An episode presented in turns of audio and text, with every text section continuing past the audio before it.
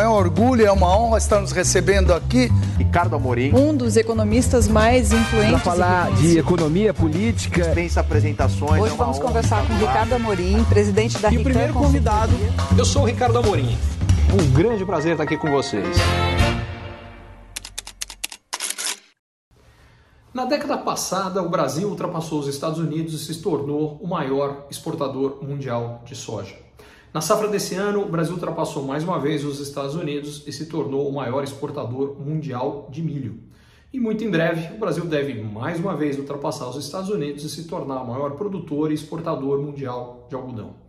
Há 15 anos, as exportações brasileiras de algodão eram cerca de um vinteavos das americanas. Eles exportavam 20 vezes mais do que a gente. De lá para cá, a produção de algodão americana vem oscilando, mas não cresce Aliás, esse ano até teve uma quebra importante por questões climáticas é, no, no, Texas, que é o principal produtor do país, o estado mais importante na produção nos Estados Unidos. O Brasil, ao contrário, vem tendo ganhos gigantes de produtividade em diversas safras, e no algodão não é diferente.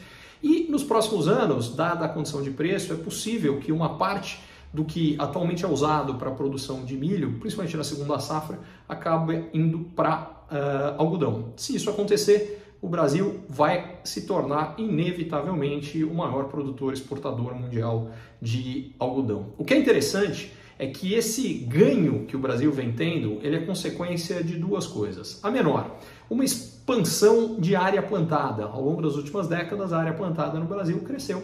É, cresceu até de forma relativamente significativa.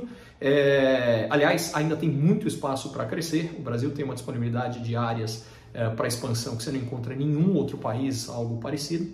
Mas a grande diferença é a produtividade. O Brasil tinha há 20 anos uma produtividade que era uma pequena fração da produtividade, da produtividade é, agrícola americana. De lá para cá, a produtividade nos Estados Unidos e no mundo como um todo cresceu, cresceu mais, mas no Brasil ela cresceu num ritmo muito maior. A diferença de produtividade diminuindo, ou em outras palavras, o crescimento da produtividade no Brasil sendo maior, vem sendo a principal razão é, do Brasil ser responsável por uma parcela cada vez maior da produção agrícola mundial. Só falando da parte de comida, o que exclui algodão, o Brasil hoje já é responsável por alimentar um bilhão de pessoas. Um em cada oito habitantes do mundo são alimentados por comida feita no Brasil. É, isso tudo para dizer o seguinte: quando a gente olha os ganhos de produtividade que continuam, os ganhos de expansão de área plantada, parece que não há um outro futuro a não ser o Brasil se tornar cada vez mais relevante no agronegócio mundial. O que a gente precisa fazer, e a reforma tributária pode ser o primeiro, uh, o início desse movimento, é agregar mais valor aqui. Da forma como o Brasil cobra imposto hoje, é industrializar os produtos, agregar valor ao produto originário do agronegócio, é o produto agropecuário, acaba gerando um aumento de imposto brutal, o que muitas vezes inviabiliza que isso aconteça. Como uh, uma das características da reforma tributária, aliás, a grande característica positiva da reforma tributária é acabar com o imposto em cascata, ela cria uma possibilidade da gente ter um ganho muito importante na indústria como um todo, mas particularmente na indústria do agronegócio. Tomara que isso aconteça.